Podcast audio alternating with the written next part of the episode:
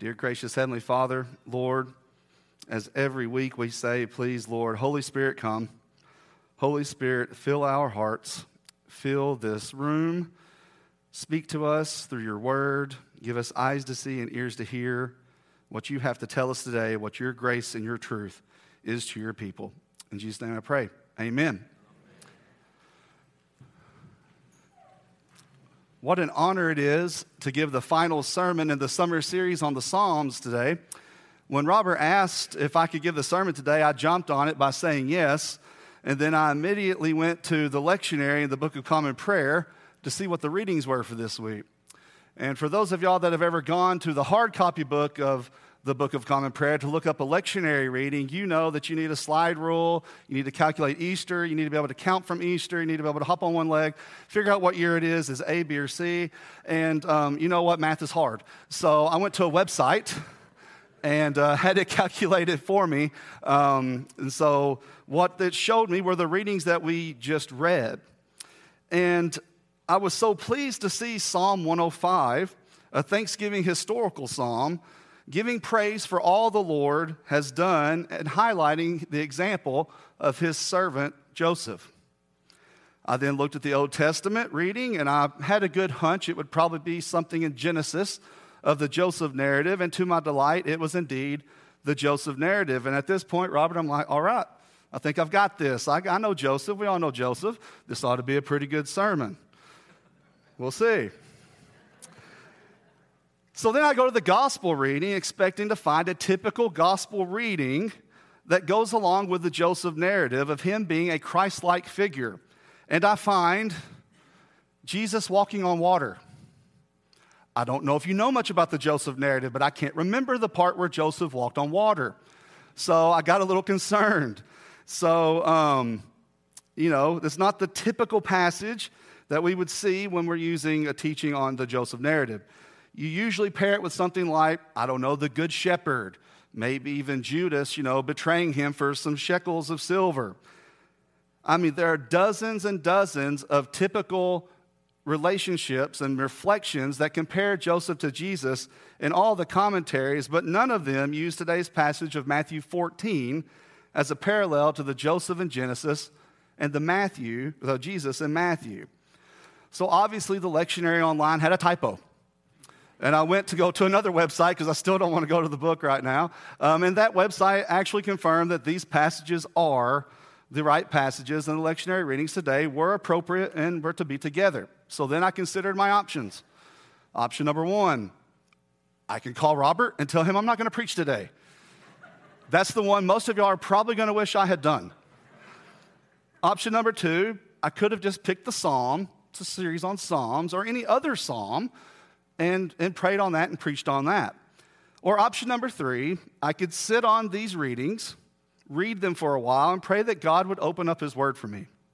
I thought, what harm would it do just to sit on it for a couple days before I made my decision? And a couple days later, the Lord placed on my heart, of all things, a piece of classical music. And it was a piece of classical music that the Lord used to open my eyes to what the Spirit was telling me through these passages today. The piece that came to mind was composed by a British composer named Edward Elgar in the nineteenth century. I am very confident that every single one of y'all know of Edward Elgar, because if you've been to a graduation, you have heard Pomp and Circumstance. And that is, he is the composer of that. Now, if you're fortunate like me to go to a, a, a graduation for my niece at a very large school like Conway High School, you heard it hundreds of times in the same setting. And so I was very familiar with Pomp and Circumstance. I think they had eight hundred forty graduates read name by name, and Elgar's tune played through the entire point. The one piece that was brought to my mind, though, was not that one that he had written, but one that he titled Variations on an Original Theme. It's more widely known as the Enigma Variations. In the piece, Elgar writes different movements, all portraying, or as he says, sketches, people that he knew in his life. Through all fourteen of the variations, there's a common theme shown in the first movement that runs throughout all of the rest. Each one approaches it in a different way, and it may be a little subtle, but it is there. and it runs through it if you really listen, yet each movement is so unique. Now, this structure, added to the fact that it's some of the most beautiful music ever composed, makes it one of my favorites. I mean, if you can listen to variation number nine and not have a tear come to your eye, there is something wrong with you. However, I'm certain that my love for the piece is largely due to the reason for which it is nicknamed the Enigma. Elgar, on his original score, wrote the word enigma at the very top above the title. And years later in an interview, he had this to say about the piece. The enigma I will not explain. I warn you that the connection between the variations and the theme is often the slightest texture. Further, through and over the whole set, another and larger theme goes, but is not played. So the principal theme never appears. Even as in some late dramas, the chief character is never seen on stage. He later goes on in another interview to say, the theme is a counterpoint on some well-known melody which is never heard. Scholars for over a century have offered up theories on what this melody might be. Twinkle, Twinkle, Little Star, Pop Goes the Weasel, Rural Britannia, Luther's A Mighty Fortress Is Our God, and even the Westminster Chimes. However, Elgar never revealed the mysterious enigma. Whatever the mystery is, this mysterious counterpoint theme, when laid over the top of the piece, would bring it to fullness and completion. To me, this musical concept that Elgar employs opened up connections found in our various readings today and the gospel passage read by Ryland. In each piece of the reading today, we find a variation on the main theme. Yet further, through and over the whole set, another larger theme goes, but is not played. There is a larger theme which goes over the top that is a mystery. It is an enigma. Yet when played over the other themes, we see that thing, it brings the readings to their fullness, to completion. It is here that I want to take us today, and let us dive into God's composition and explore his variations on a theme and his enigma that overlays it all. We begin with the Psalm, Psalm one oh five. Oh, give thanks to the Lord, call upon his name. Make known his deeds among the peoples. Sing to him, sing praises to him. Tell of all his wondrous works. Glory in his holy name. Let the hearts of those who seek the Lord rejoice. Seek the Lord in his strength. Seek his presence continually. Remember the wondrous works that he has done, his miracles and the judgments he uttered. O offspring of Abraham, his servant, children of Jacob, his chosen ones. That's not the first time we hear those words in the Bible. Those are the exact words that King David uses in Chronicles when the Ark of the Covenant is being brought into Jerusalem for the first time. It is here with David we find our first variation on the theme. We find a Christ-like figure who is looking back on the history of God's people and the faithfulness of God. David, like Jesus, born in Bethlehem, a shepherd, king of Israel, is praising Yahweh with the words he uttered when bringing the ark into the house of the Lord. Let us not forget what the Ark of the Covenant meant to God's people. It was not just a cool box handling, you know, the tablets, Aaron's staff, and manna. This was God's mercy seat. When the ark is placed in the tabernacle or the temple, it is placed in the Holy of Holies, and it was God's throne. God dwelled with them on this throne. When God sat on the mercy seat, we see a moment where heaven and earth intersect in time and place. We see what the garden was. We see God dwelling among his people. And this psalm is hearkening back to the day when this happens in Jerusalem, to the greatness of God dwelling with his people. And he's thanking him for Joseph, who went ahead of God's people and preparing things for them. David continues in the psalm, when he summoned the famine on the land and broke all the supply of bread, he had sent a man ahead of them, Joseph, who was sold as a slave. His feet were hurt with fetters, his neck was put in a collar of iron, until what he said came to pass, the Lord, word of the Lord tested him, that they might keep his statutes and observe his laws. Praise the Lord. He is praising God's faithfulness by showing historical moments where God chose to work through humanity to save his people. as we turn to the Genesis account, we find this shepherd boy Joseph going to look for his brothers, the sons of Israel. When Joseph finds his brothers, they conspire to kill him. His brother Reuben steps up, convinces them not to kill him, but instead asks that they throw him into a pit. So they strip him of his robe and throw him into this pit. The readings say, the pit was empty, there was no water in it, then they sat down to eat. I mean, who isn't hungry when they throw their youngest brother into a pit? Then Judah has the idea, let's not kill him. You know, let's make some profit off of him.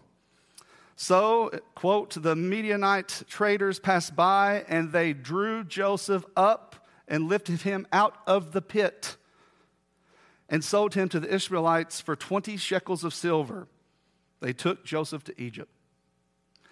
Now, just right there, we see so many variations on the theme between Joseph's story and Jesus' story. Sons of Israel are jealous. They conspire to kill him. They strip him of his robe. He's sold for pieces of silver. He goes to Egypt. Again, dozens of direct parallels in Scripture that commonly are taught as reflections between Joseph and Jesus. Joseph was tempted by Potiphar's wife but did not sin. He was jailed, yet innocent. He was thirty years old when he started his position or ministry in Egypt. He was unknown to his brothers, only become known in the end. Joseph is one more movement that we see God's narrative and this variation on a theme.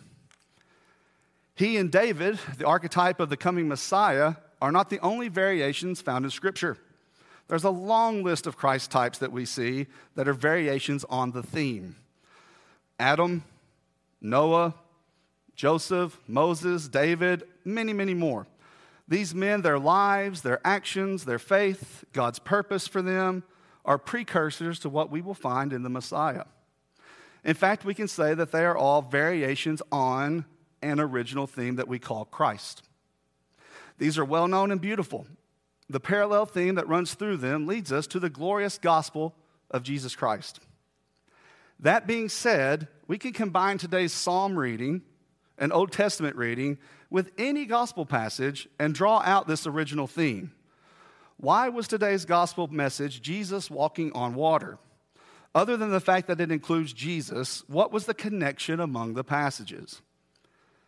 Like Elgar reflects on the enigma in his piece being a larger theme but unheard, the Lord used a passage of Scripture that is larger theme but unheard in these readings.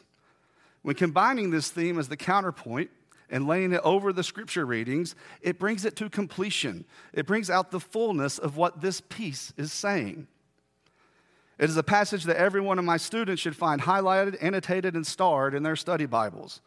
And there's always at least one essay question on the final on this passage.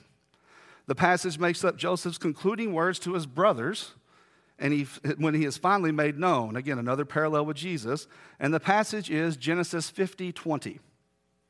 As for you, he's speaking to his brothers. Joseph is speaking to his brothers. You meant evil against me, but God meant it for good, to bring it about that many people should be kept alive, some translations be saved, as they are today. Now, you cannot sit there and tell me that these words are not a mystery, an enigma. This verse hits to the core of theodicy, why evil exists. Why bad things happen to good people. How can a good God let evil exist? The passage is indeed an enigma. It is a mystery, but it is true. It is a mystery, but time and again, throughout Scripture and history, God demonstrates his faithfulness to his people, even though there is great evil in the world. We may not like the answer, but it is still true. I tell my students that this is not a verse that you would bring up necessarily when, you know, practicing pastoral care situations. In the midst of a storm, you wouldn't look at your neighbor and go, don't worry, what the enemy means for evil, God will use for good. It usually doesn't work that way because in the moment, they just want to be saved and get out of that moment. However, as we find more and more common each day, truth may be hard to hear in the moment. But just because it is tough to hear does not negate the fact that it is true.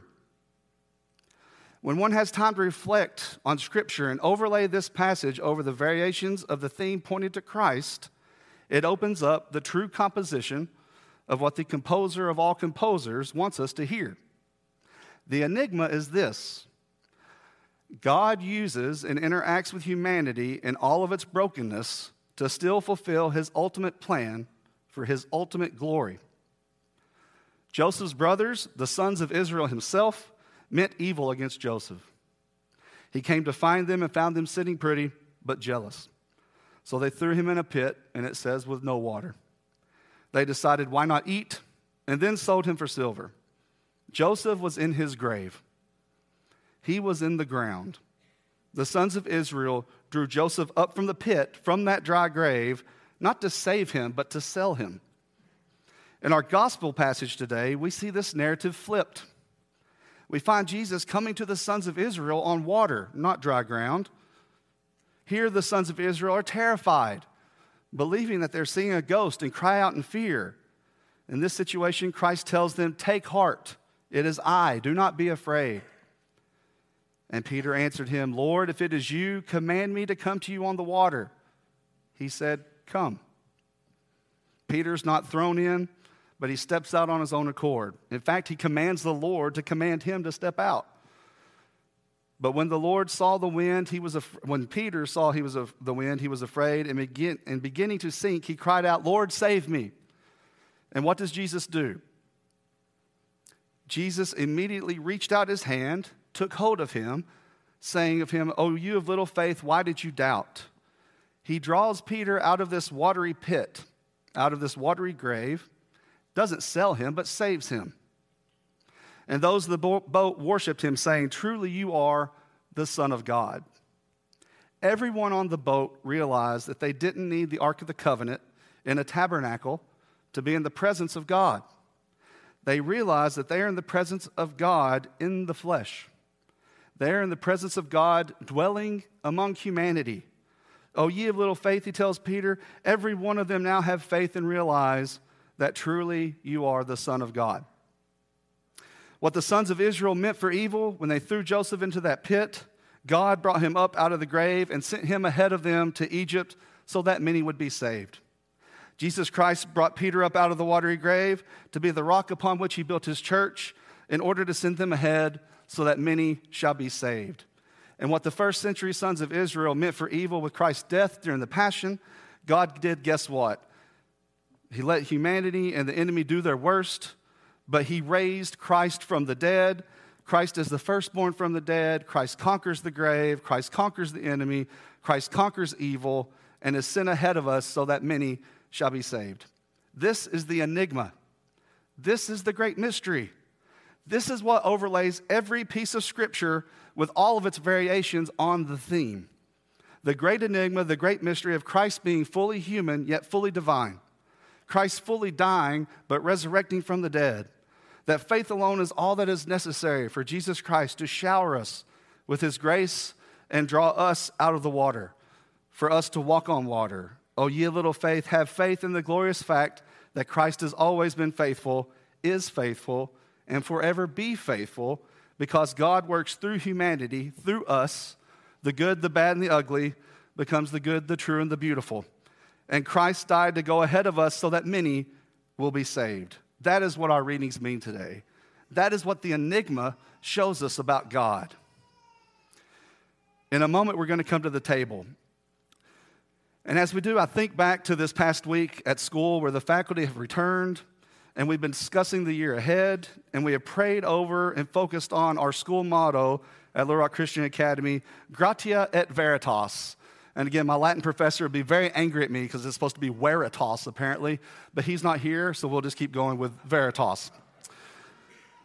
It means grace and truth.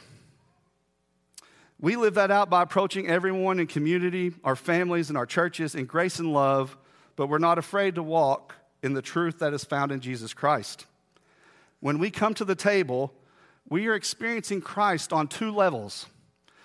We are following his truth found in Scripture by doing what he commanded us to do.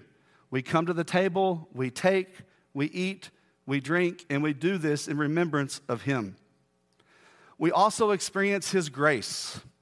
It is a tangible moment where the body of Christ truly believe when two or more are gathered together, Christ is present. The Holy Spirit is present in our hearts, and his grace abounds. It is an outward physical sign of God's inward and spiritual grace. And Christ accepts all of us through faith. Communion is a reminder to us that the greatest evil to ever occur in our time and place happened on that Good Friday, but God used it so that many shall be saved. Let us remember that just like the mercy seat in the tabernacle, in the Holy of Holies was an intersection of heaven and earth at a specific time and place, so too is coming to the table for communion.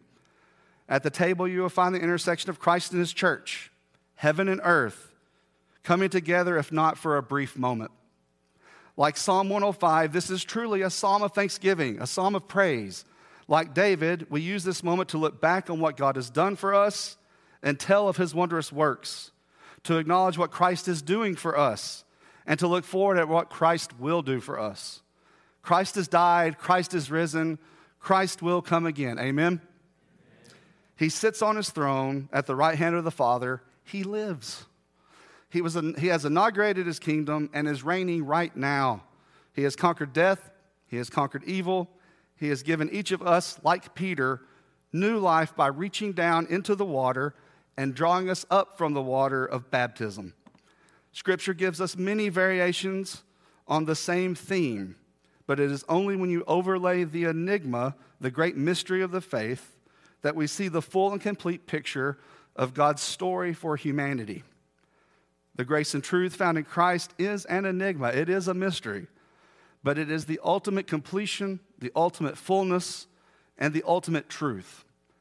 And he desires to draw us up from the pit, to lift us up out of the water, and cause us to have faith in him and realize that truly he is the Son of God. In the name of the Father, the Son, and the Holy Spirit. Amen.